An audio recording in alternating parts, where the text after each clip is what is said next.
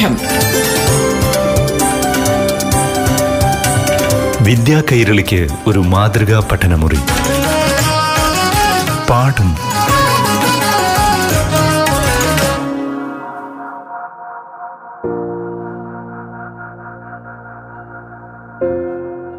നമസ്കാരം പ്രിയപ്പെട്ട കൂട്ടുകാരെ.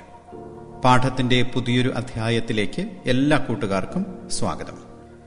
പ്രപഞ്ചത്തിൽ മനുഷ്യൻ ഉൾപ്പെടെയുള്ള ജീവജാലങ്ങളുടെ നിലനിൽപ്പ് ഇനി എത്ര കാലം? മനുഷ്യനും മറ്റ് ജീവിവർഗവും നേരിടുന്ന വെല്ലുവിളികൾ എന്തൊക്കെയാണ്? ഇതേക്കുറിച്ച് കഴിഞ്ഞ ദിവസം വളരെ വിശദമായി പ്രതിപാദിച്ചിരുന്നു. ഇന്ന് അതിന്റെ തുടർച്ചയാണ് ഈ പാഠം ക്ലാസ്സിലും ഉൾപ്പെടുത്തിയിരിക്കുന്നത്. എന്തൊക്കെയാണ് മനുഷ്യരാശി നേരിടുന്ന പ്രധാന വെല്ലുവിളികൾ? നിലനിൽപ്പിനായി പോരാടുന്ന മനുഷ്യനും മറ്റ് ജീവജാലങ്ങളും നേരിടുന്ന പ്രശ്നങ്ങൾ എന്തൊക്കെയാണ്? ഇതേക്കുറിച്ച് ഇന്ന് കേൾക്കാം.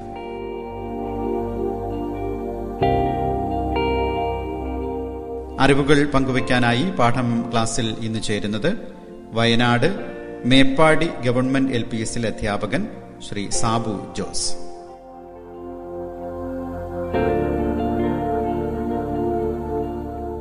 ജനസംഖ്യ വർധനവ് ഭൂമിയുടെ നിലനിൽപ്പിനെ എങ്ങനെയാണ് ബാധിക്കുക?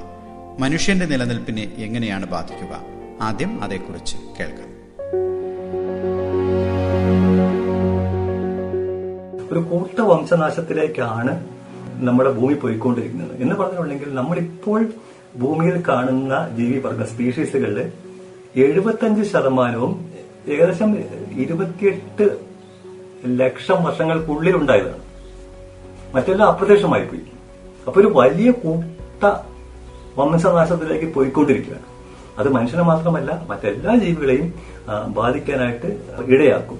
ഒരു ജീവിവർഗം അപ്രത്യക്ഷമായി കഴിഞ്ഞാൽ പകരം വയ്ക്കാനായിട്ട് മറ്റൊരു ജീവിവർഗം ഉണ്ടാവുകയോ നിലവിലുള്ള ജീവിവർഗങ്ങൾ ആ സ്ഥാനത്തേക്ക് കടന്നു വരികയോ ചെയ്യേണ്ടതാണ് ആവശ്യം. പക്ഷെ ഈ ഒരു സംഭവം ഇപ്പോൾ നടക്കുന്നില്ല. എന്ന് പറഞ്ഞാൽ ഹോമോസാപ്പിയൻ സാപ്പിയൻ എന്ന് പറയുന്ന ഈ അത്യാധുനിക മനുഷ്യനെ പകരം വെക്കാനായിട്ട് മറ്റൊരു ജീവി ഉണ്ടാകാനായിട്ട് ഈ ചുരുങ്ങിയ കാലയളവ് മതിയാകില്ല എന്ന് പറഞ്ഞാൽ ഇതൊരു കൂട്ട വംശനാശത്തിലേക്ക് പോകുന്നു എന്നാണ് ശാസ്ത്രലോകം സംശയിക്കുന്നത്. പറയുന്നത് പോപ്പുലേഷൻ ഗ്രോത്തിനെ കുറിച്ചാണ്. ഒരുപാട് പേർ ഒരുപാട് പ്രാവശ്യം ഒരുപാട് തവണ ഒരുപാട് പ്രാവശ്യം ഒരുപാട് വ്യാഖ്യാനങ്ങൾ കൊടുത്തതാണ് ജനസംഖ്യാ വർധനവ് എന്ന് പറയുന്നത്. സ്വാഭാവികമാണ് ജനസംഖ്യാ വർധനം എന്ന് പറയുന്നത്. സ്വാഭാവികമല്ല അല്ലെങ്കിൽ എല്ലാവർക്കും ജീവിക്കാനായിട്ടുള്ള സൗകര്യങ്ങൾ ഇവിടെയുണ്ട്. നമ്മുടെ അത്യാഗ്രഹങ്ങൾ കൊണ്ടാണ് അതൊന്നും അല്ല എന്ന് പറയുന്നത് എന്നൊക്കെ പറഞ്ഞിട്ട് ഒരുപാട് വ്യാഖ്യാനങ്ങൾ കൊടുക്കുന്നുണ്ട്. എന്തായാലും ശരി രണ്ടായിരത്തി ഇരുപത്തിരണ്ട് അവസാനിക്കുമ്പോൾ ഭൂമിയിലെ ജനസംഖ്യ എഴുന്നൂറ്റി തൊണ്ണൂറ്റഞ്ച് കോടിയായിരിക്കും. രണ്ടായിരത്തി ഇരുപത്തിരണ്ട് അവസാനിക്കുമ്പോൾ ഭൂമിയിലെ ജനസംഖ്യ ഏകദേശം എഴുന്നൂറ്റി തൊണ്ണൂറ്റഞ്ച് കോടി ജനങ്ങളായിരിക്കും. അപ്പോൾ ഇത്രയും അധികം ആൾക്കാർ ഉള്ള ഈ ഒരു കൊച്ചു പ്രദേശത്ത് ഏകദേശം നാൽപ്പതിനായിരം കിലോമീറ്റർ ചുറ്റളവുള്ള ഈ കൊച്ചു പ്രദേശത്ത് അതിൽ എഴുപത് ശതമാനം കടലുള്ള ഈ പ്രദേശത്ത് മുപ്പത് ശതമാനത്തിൽ താഴെയുള്ള അതിലെല്ലാ സ്ഥലവും വാസയോഗ്യവുമല്ല. അവിടെയാണ് എഴുന്നൂറ്റി തൊണ്ണൂറ്റഞ്ച് കോടി ജനങ്ങളുണ്ടാകുന്നത് ഇവിടെയാണ് പ്രശ്നമുണ്ടാകുന്നത്. ഇവിടെയാണ് നമ്മൾക്ക് വ്യാവസായിക വൽക്കരണം നടത്തേണ്ടത് കൃഷി നടത്തേണ്ടത് വനങ്ങൾ നശിപ്പിക്കേണ്ടത് ജനസംഖ്യ നമ്മൾ വർദ്ധിപ്പിക്കുകയും ചെയ്യുന്നത് ഇവിടെയാണ്. ദരിദ്ര രാജ്യങ്ങളിലൊക്കെയാണ് അല്ലെങ്കിൽ മൂന്നാം ലോക രാജ്യങ്ങളിലാണ് ജനസംഖ്യ വളരെയധികം വർദ്ധിച്ചുകൊണ്ടിരിക്കുന്നത്. ജനസംഖ്യ വർദ്ധിക്കുന്നതാണ് നമുക്ക് ഒരുപാട് റോഡുകൾ വേണം ഒരുപാട് വാഹനങ്ങൾ വേണം ഒരുപാട് വ്യവസായങ്ങൾ വേണം ഒരുപാട് കൃഷിസ്ഥലങ്ങൾ വേണം ഒരുപാട് മരങ്ങൾ നശിപ്പിക്കണം ഒരുപാട് വനം നശിപ്പിക്കണം. ആഗോള താപനില വർദ്ധിപ്പിക്കുകയും നമുക്ക് ചെയ്യേണ്ടി വരും. അപ്പൊ ജനസംഖ്യാ വർധനമാണ് എന്റെ അഭിപ്രായത്തിൽ ജനസംഖ്യാ വർധനമാണ് ഒരു ഈ പറഞ്ഞ കാര്യങ്ങൾക്കെല്ലാം ആധാരമായിക്കൊണ്ടിരിക്കുന്ന മനുഷ്യനിർമ്മിതമായിട്ടുള്ള കാര്യമെന്ന് നമുക്ക് പറയാതിരിക്കാൻ പറ്റില്ല കഴിയില്ല. അല്ലാതെ യുവജനങ്ങളുടെ സമ്പത്ത് അല്ലെങ്കിൽ ആരോഗ്യം എന്നൊന്നും പറയുന്ന പറ്റില്ല. ആരോഗ്യവും അല്ലെങ്കിൽ സമ്പത്തും എല്ലാം ഉണ്ടാകണമെങ്കിൽ വളരെ ചെറിയ അല്ലെങ്കിൽ ആരോഗ്യകരമായിട്ടുള്ള ഒരു വ്യവസ്ഥിതിയാണ് ഉണ്ടാകേണ്ടത്. നമുക്കറിയാം ശാസ്ത്രം വളർന്നതോടുകൂടി സയൻസ് ഡെവലപ്പ് ചെയ്തത് കൂടിയിട്ട് മോഡേൺ മെഡിസിന്റെ ഡെവലപ്മെന്റോട് കൂടിയിട്ട് നമ്മുടെ മരണ നിരക്ക് വളരെ കുറഞ്ഞു അല്ലെങ്കിൽ ഇപ്പോൾ ഒരാ- ശരാശരി ആ, ഇന്ത്യയിൽ അല്ലെങ്കിൽ കേരളത്തിൽ അല്ലെങ്കിൽ ലോകമൊട്ടാകെ നോക്കിയാൽ പോലും ഒരാളുടെ ഒരു മരണം എന്നൊക്കെ പറയുന്നത് ഒരു എഴുപത് വയസ്സിന് മുകളിലേക്ക് പണ്ട് അങ്ങനെ ആയിരുന്നില്ല. നമുക്കൊരു നൂറ് വർഷം മുമ്പ് മനുഷ്യന്റെ ആയുസ് അല്ല ഇപ്പോഴുള്ളത് ആ- ആയുർ നിരക്കല്ല ഇപ്പോൾ. അപ്പോ അത് വർദ്ധിച്ചത് അല്ലെങ്കിൽ അത് ഉയർന്നത് മോഡേൺ മെഡിസിന്റെ ഭാഗമായിരുന്നു ശിശു മരണത്തിന്റെ കാര്യം പറഞ്ഞാലും അങ്ങനെ തന്നെയാണ്. കുട്ടികൾ മരിക്കുന്നത് വളരെ വളരെ കുറഞ്ഞു പോയിട്ടുണ്ട്. അപ്പൊ നമ്മൾ മോഡേൺ മെഡിസിൻ ഉപയോഗിക്കുന്നുണ്ട് അല്ലെങ്കിൽ സയൻസ് ഉപയോഗിക്കുന്നുണ്ട് ഇതിലുള്ള വർധന ഉണ്ടാവുകയും അതോടൊപ്പം തന്നെ ജനസംഖ്യ അതനുസരിച്ചിട്ട് വർദ്ധിപ്പിക്കുകയും ചെയ്യും. അത് രണ്ടും താരതമ്യം ചെയ്യാൻ പോകാൻ പറ്റാത്തത് കൊണ്ടാണ് ഭൂമിയിലെ ജനസംഖ്യ വളരെയധികം ക്രമാതീതമായിട്ട് ഉയർന്നുകൊണ്ടിരിക്കുന്നത്. അപ്പൊ എല്ലാ പ്രശ്നങ്ങൾക്കും ഒരു മൂല കാരണം എന്ന് പറയുന്നത് നമുക്ക് ഒരു പക്ഷേ ഒരു പക്ഷേ ജനസംഖ്യാ വർധനവ് തന്നെ എന്ന് പറയാതിരിക്കാൻ കഴിയില്ല.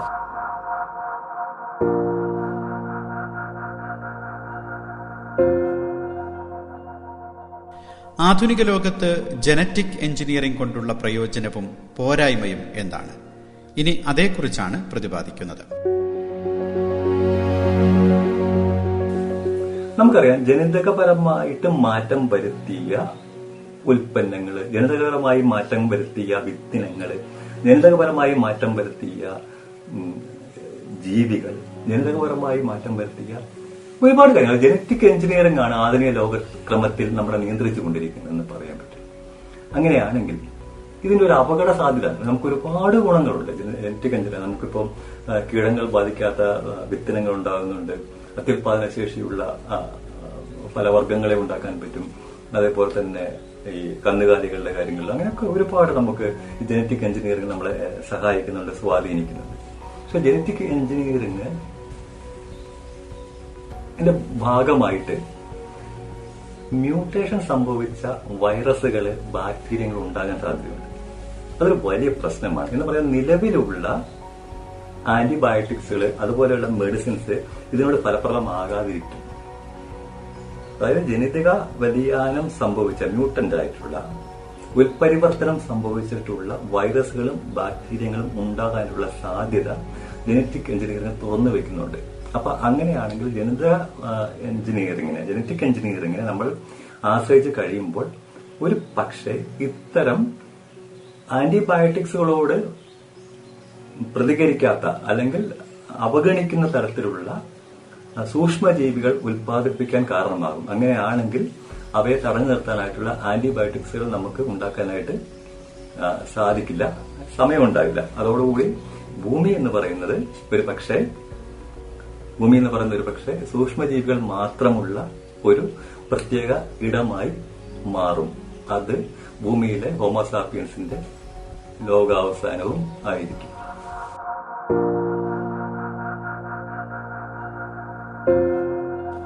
നമുക്കറിയാം ആണവായുധങ്ങൾ ലോകത്തിന് തന്നെ മനുഷ്യരാശിക്ക് മാത്രമല്ല എല്ലാ ജീവജാലങ്ങൾക്കും ഭീഷണിയാണ് ആണവായുധങ്ങൾ. ഈ ആണവായുധങ്ങൾ ലോകത്തുണ്ടാക്കുന്ന ഭീഷണി ഏത് രീതിയിലാണ്? ഇനി അതേക്കുറിച്ച് കേൾക്കാം. നമ്മളിപ്പോൾ ഒരു യുദ്ധത്തിന്റെ ഒരു ഭീഷണിയിലാണ് നിൽക്കുന്നത്. ഒരു മൂന്നാം ലോക മഹായുദ്ധമാകുമോ എന്നുള്ളൊരു അവസ്ഥയിലാണ് ഇപ്പോൾ നമ്മൾ നിൽക്കുന്നത്. നിങ്ങൾക്ക് അറിയാം യുക്രൈൻ റഷ്യൻ വാർ. ഞാൻ അതിനെക്കുറിച്ച് പറയാനല്ല ഉദ്ദേശിക്കുന്നത്. ഒരു ഒരു ന്യൂക്ലിയർ വാർ എന്ന് പറയുന്നത് എപ്പോഴും മനുഷ്യനെ അല്ലെങ്കിൽ മനുഷ്യ മനസാക്ഷിയെ ഞെട്ടിപ്പിക്കുന്ന അല്ലെങ്കിൽ ഭീഷണിയുടെ നിഴലിൽ നിർത്തുന്ന ഒരു കാര്യമാണ്. നമ്മൾ മനസ്സിലാക്കിയിടത്തോളം രണ്ട് തവണയാണ് മനുഷ്യന്റെ മൂടിലേക്ക് ഈ ന്യൂക്ലിയർ വെപ്പൺ ഉപയോഗിച്ചത്. ആണവ ആയുധം ഉപയോഗിച്ചത്. ന്യൂക്ലിയർ ഫിഷൻ അല്ലെങ്കിൽ ആണവ വിഘടനം കൊണ്ട് സംഹാര ശക്തി ആർജിക്കുന്ന. ഐൻസ്റ്റൈന്റെ ഫോർമുല അനുസരിച്ച് E M C square okay ഇതനുസരിച്ച് ഒരു എനർജി ഉണ്ടാക്കണമെങ്കിൽ ഇത്ര മാസിനെ കൺവേർട്ട് ചെയ്യാൻ പറ്റും എന്ന സിദ്ധാന്തം അനുസരിച്ച് തന്നെയാണ് ന്യൂക്ലിയർ വെപ്പൺസ് പ്രയോഗിച്ചത്. രണ്ട് തവണയാണ് മനുഷ്യരുടെ മുകളിലേക്ക് പ്രയോഗിച്ചത്. പക്ഷെ അതിന് ശേഷവും അതിന് മുൻപും ഒക്കെ ഒരുപാട് തവണ ആണവായുധങ്ങൾ പരീക്ഷിച്ചിട്ടുണ്ട് വൻ ശക്തികൾ നമ്മൾ ഇന്ത്യ ഉൾപ്പെടെ ആണവായുധങ്ങൾ പരീക്ഷിച്ചിട്ടുണ്ട്. പൊക്രാനിലൊക്കെ നമ്മൾ പരീക്ഷിച്ചു തന്നെയാണ്. ഇതിൽ വളരെ ഇതുവരെ മനുഷ്യൻ പരീക്ഷിച്ച ഏറ്റവും ശക്തമായ ആണവ ആയുധമാണ് സാർ ബോംബ സാർ ബോംബ എന്ന് പറയുന്നത്. അത് Soviet Union പരീക്ഷിച്ചതാണ്.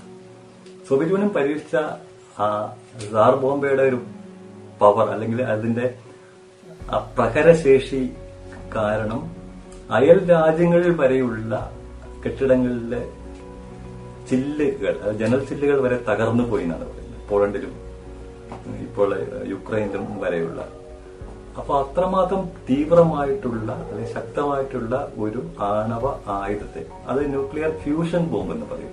Thermo nuclear bomb hydrogen bomb എന്നാണ്. സാർ ബോംബ എന്നാണ് അവർ പേരിട്ടത്. അത് തെർമോ ന്യൂക്ലിയർ വെപ്പണാണ് ഹൈഡ്രജൻ ബോംബ്. ഇത്തരം ബോംബ് അതായത് ഒരു തെർമോ ഒരു ന്യൂക്ലിയർ ഫിഷൻ ബോംബ് അതായത് ആറ്റം ബോംബ് നമ്മൾ പറയുന്ന ബോംബ് ഉണ്ടാക്കാൻ കഴിയുന്ന ഒരു രാജ്യത്തിന് ഒരു thermo nuclear weapon hydrogen bomb ഉണ്ടാക്കാൻ സാധിക്കും. അപ്പൊ അങ്ങനെയാണെങ്കിൽ ഇന്ന് ലോക ലോകത്തിലെ ഏഴോളം രാജ്യങ്ങൾക്ക് നമ്മൾ അറിയുന്നിടത്തോളം ഏഴോളം രാജ്യങ്ങളുടെ കയ്യിൽ ഈ പറയുന്ന ന്യൂക്ലിയർ ഫിഷൻ ബോംബും ന്യൂക്ലിയർ ഫ്യൂഷൻ ബോംബും ഉണ്ട്. ഒരു വലിയ അല്ലെങ്കിൽ ഒരു ലോക യുദ്ധത്തിലേക്ക് വന്നു കഴിഞ്ഞാൽ ഇത്തരം ആണവ ആയുധങ്ങൾ എന്ന് പറഞ്ഞാൽ ഹിറോഷിമയിലും നാഗസാക്കിലും ഉപയോഗിച്ചത് കുഞ്ഞുങ്ങളാണ്. ആ പേര് പോലെ തന്നെ ലിറ്റിൽ ബോയാണ് അങ്ങനെയല്ല ഇനി വരാൻ പോകുന്നത്.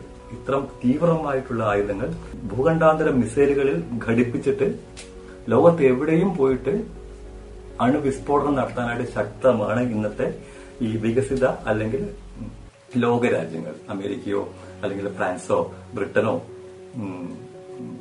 ഇന്ത്യ പാകിസ്ഥാൻ ഇസ്രായേൽ അങ്ങനെ അങ്ങനെ അതല്ല. അതിനപ്പുറം പല ആളുകളുടെ കയ്യിലും രഹസ്യമായിട്ടെങ്കിലും ഇത്തരം ആയുധങ്ങൾ ഉണ്ടെന്നാണ് കരുതപ്പെടുന്നത്.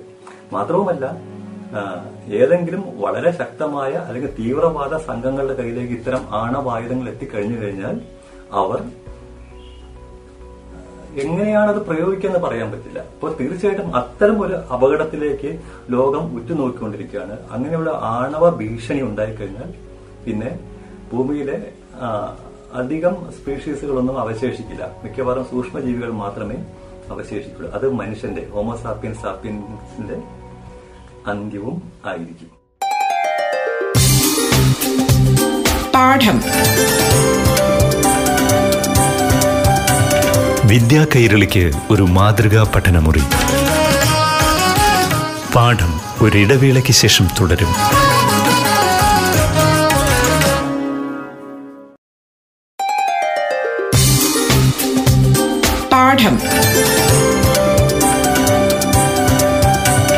വിദ്യാ കൈരളിക്ക് ഒരു മാതൃകാ പഠനമുറി.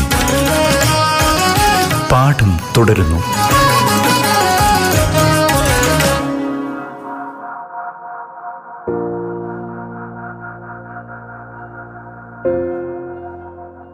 പാഠം തുടരുകയാണ്.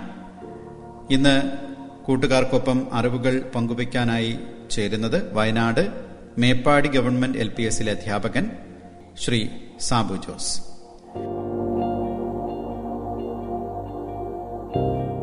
മനുഷ്യരാശിയും മറ്റ് ജീവജാലങ്ങളും ആധുനിക ലോകത്ത് നേരിടുന്ന വെല്ലുവിളികൾ എന്തൊക്കെയാണ് എന്നതാണ് പാഠം ക്ലാസ് മുറിയിൽ ഇന്ന് പ്രതിപാദിക്കുന്നത്. ഇനി വൈറസ് ബാക്ടീരിയകൾ ഫംഗസ് എന്നിവ മനുഷ്യനെയും മറ്റ് ജീവിവർഗത്തെയും ഏത് രീതിയിലാണ് ബാധിക്കുന്നത് എന്ന് കേൾക്കാം. പ്രത്യേകിച്ച് ഫംഗസ് ഭീഷണി എത്രമാത്രം അപകടകരമാണ് എന്നതിനെക്കുറിച്ച് വളരെ വിശദമായി കേൾക്കാം.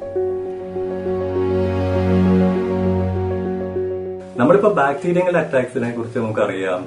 ഈ പറഞ്ഞ ആന്റിബയോട്ടിക്സ് നമ്മൾ ഉപയോഗിക്കുന്നതിനെ കുറിച്ച് പറയാം. അല്ലെങ്കിൽ വൈറസിന്റെ അറ്റാക്സിനെ കുറിച്ച് നമുക്കറിയാം. നമുക്ക് നമ്മളിപ്പോ വാക്സിനേഷൻ ഒക്കെ വാക്സിൻ നമ്മൾ ഉപയോഗിക്കുന്നതിനെ കുറിച്ച് നമുക്കറിയാം. ഒരുപാട് വൈറസുകളെ നമ്മൾ പ്രതിരോധിച്ചിട്ടുണ്ട് തന്നെ. പ്രതിരോധമാണെങ്കിൽ വൈറസുകൾ ഒരിക്കലും നമുക്ക് നിർമ്മാർജനം ചെയ്യാൻ പറ്റില്ല. തടഞ്ഞു നിർത്താനേ പറ്റുള്ളൂ. നമുക്ക് ഹേർഡ് ഇമ്മ്യൂണിറ്റി ഉണ്ടാക്കാനേ പറ്റുള്ളൂ. അപ്പൊ അത് നമുക്കറിയാം. പക്ഷെ ഇവിടെ മറ്റൊരു പ്രശ്നം എന്ന് പറഞ്ഞിട്ടുണ്ടെങ്കിൽ ഇപ്പൊ യു എസിലൊന്നും തവളകളെ കാണാറില്ല. തവളകൾ അപ്രത്യക്ഷമായിക്കൊണ്ടിരിക്കുകയാണ്. ഈ തവളകൾ അപ്രത്യക്ഷമാകുന്നതിന്റെ കാരണം എന്ന് പറഞ്ഞാൽ തവളകളുടെ ശരീരത്തിൽ സ്കിന്നിൽ ഉണ്ടാകുന്ന ഒരു ഈ ഫംഗൽ ഇൻഫെക്ഷൻ ആണ് ഫംഗസിന്റെ കുമിളുകളുടെ ഇൻഫെക്ഷൻ ആണ് അതിന് കാരണം എന്നാണ് കണ്ടെത്തിയിരിക്കുന്നത്. എന്ന് പറഞ്ഞാൽ ബാക്ടീരിയങ്ങളുടെ അറ്റാക്കിനേക്കാളും വൈറസുകളുടെ അറ്റാക്കിനേക്കാളും കൂടുതലായിട്ട് മനുഷ്യരാശി അല്ലെങ്കിൽ മറ്റ് സ്പീഷീസ് ഉൾപ്പെടെ എല്ലാം ഭയപ്പെടുന്ന ഒന്നാണ് ഫംഗസിന്റെ ഇൻഫെക്ഷൻ എന്ന് പറയുന്നത്. അപ്പോൾ നിലവിലുള്ള ആന്റി ഫംഗൽ ആയിട്ടുള്ള മെഡിസിനുകളുടെ ഗവേഷണങ്ങൾ ആന്റിബയോട്ടിക്സിനെ കുറിച്ച് അല്ലെങ്കിൽ ആന്റി ബാക്ടീരിയങ്ങളെ കുറിച്ചുള്ള ഈ ഗവേഷണത്തിന്റെ ആ ലെവലിലേക്ക് എത്തിയിട്ടില്ല. അല്ലെങ്കിൽ അല്പം പിന്നിലാണ് നിൽക്കുന്നത്. അതുകൊണ്ട് തന്നെ ഒരു ഫംഗൽ ഇൻഫെക്ഷൻ അതായത് അമേരിക്കയിലുള്ള യു എസിലുള്ള തവളകളെ അപ്രത്യക്ഷമാക്കിയത് പോലുള്ള ഒരു ഫംഗൽ ഇൻഫെക്ഷൻ മനുഷ്യന്റെ ശരീരത്തിലേക്ക് പ്രവേശിച്ചു കഴിഞ്ഞിട്ടുണ്ടെങ്കിൽ അത് സ്പ്രെഡ് ഔട്ട് ആവും. അപ്പൊ ഇത്തരം ഒരു സംഭവത്തെ തടയാനായിട്ടുള്ള ആന്റി ഫംഗൽ ആയിട്ടുള്ള മെഡിസിൻസ് നമുക്ക് ഡെവലപ്പ് ചെയ്യാനായിട്ട് ഇതുവരെ അല്ലെങ്കിൽ അത് അത്ര സജ്ജമായിട്ടുള്ള മെഡിസിൻസ് ഡെവലപ്പ് ചെയ്യാൻ നമുക്ക് ഇതുവരെ സാധിച്ചിട്ടില്ല. അപ്പൊ അങ്ങനെ വരുമ്പോൾ ഒരു പക്ഷേ ഒരു വൈറസ് അറ്റാക്കിനേക്കാളും കൂടുതൽ ഒരു ബാക്ടീരിയൻ അറ്റാക്കിനേക്കാളും കൂടുതൽ മനുഷ്യനെ അപകടത്തിലാക്കുന്നത് ഒരു ഫംഗൽ അറ്റാക്ക് ആയിരിക്കും. ഫംഗസുകളുടെ ആക്രമണമായിരിക്കും.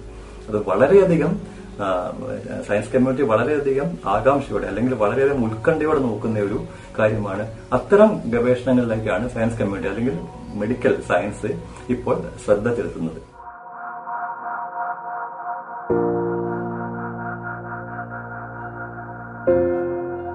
യന്ത്രങ്ങൾ മനുഷ്യനെ എങ്ങനെയാണ് നിയന്ത്രിക്കുന്നത്? അതേക്കുറിച്ച് കൂട്ടുകാർക്ക് അറിയാമോ? ശ്രദ്ധിക്കൂ. സൈബോർഗ് സൈബോർഗ് എന്ന് പറഞ്ഞാൽ നിങ്ങൾക്ക് അറിയാം.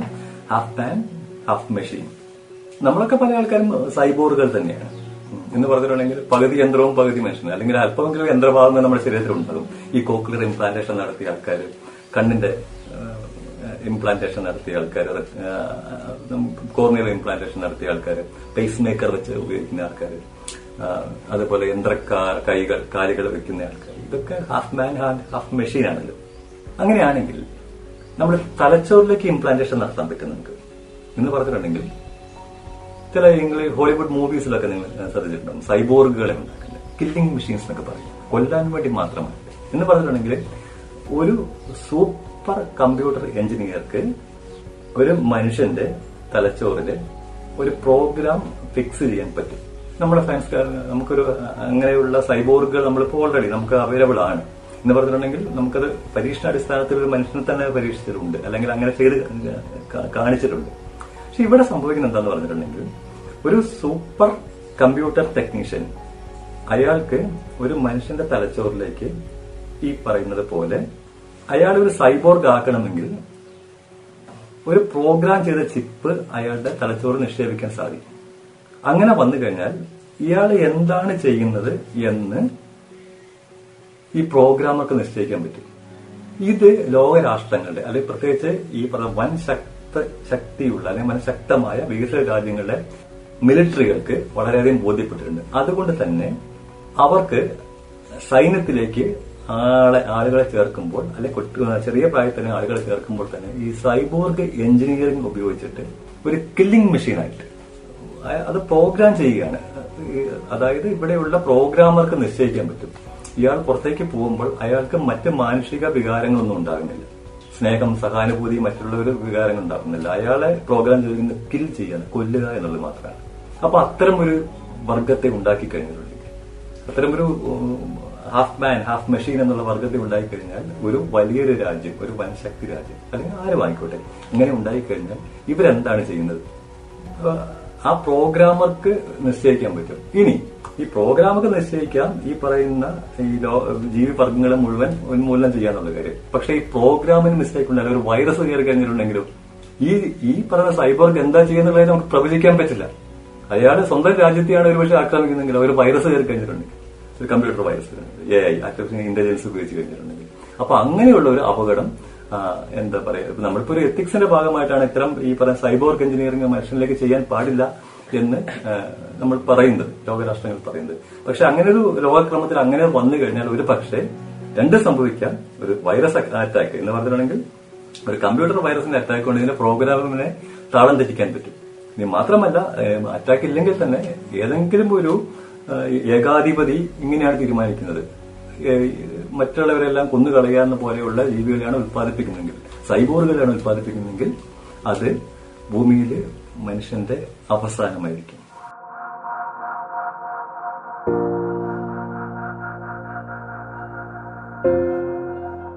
പാഠം ക്ലാസിന്റെ ഈ അധ്യായം ഇവിടെ പൂർണമാവുകയാണ്.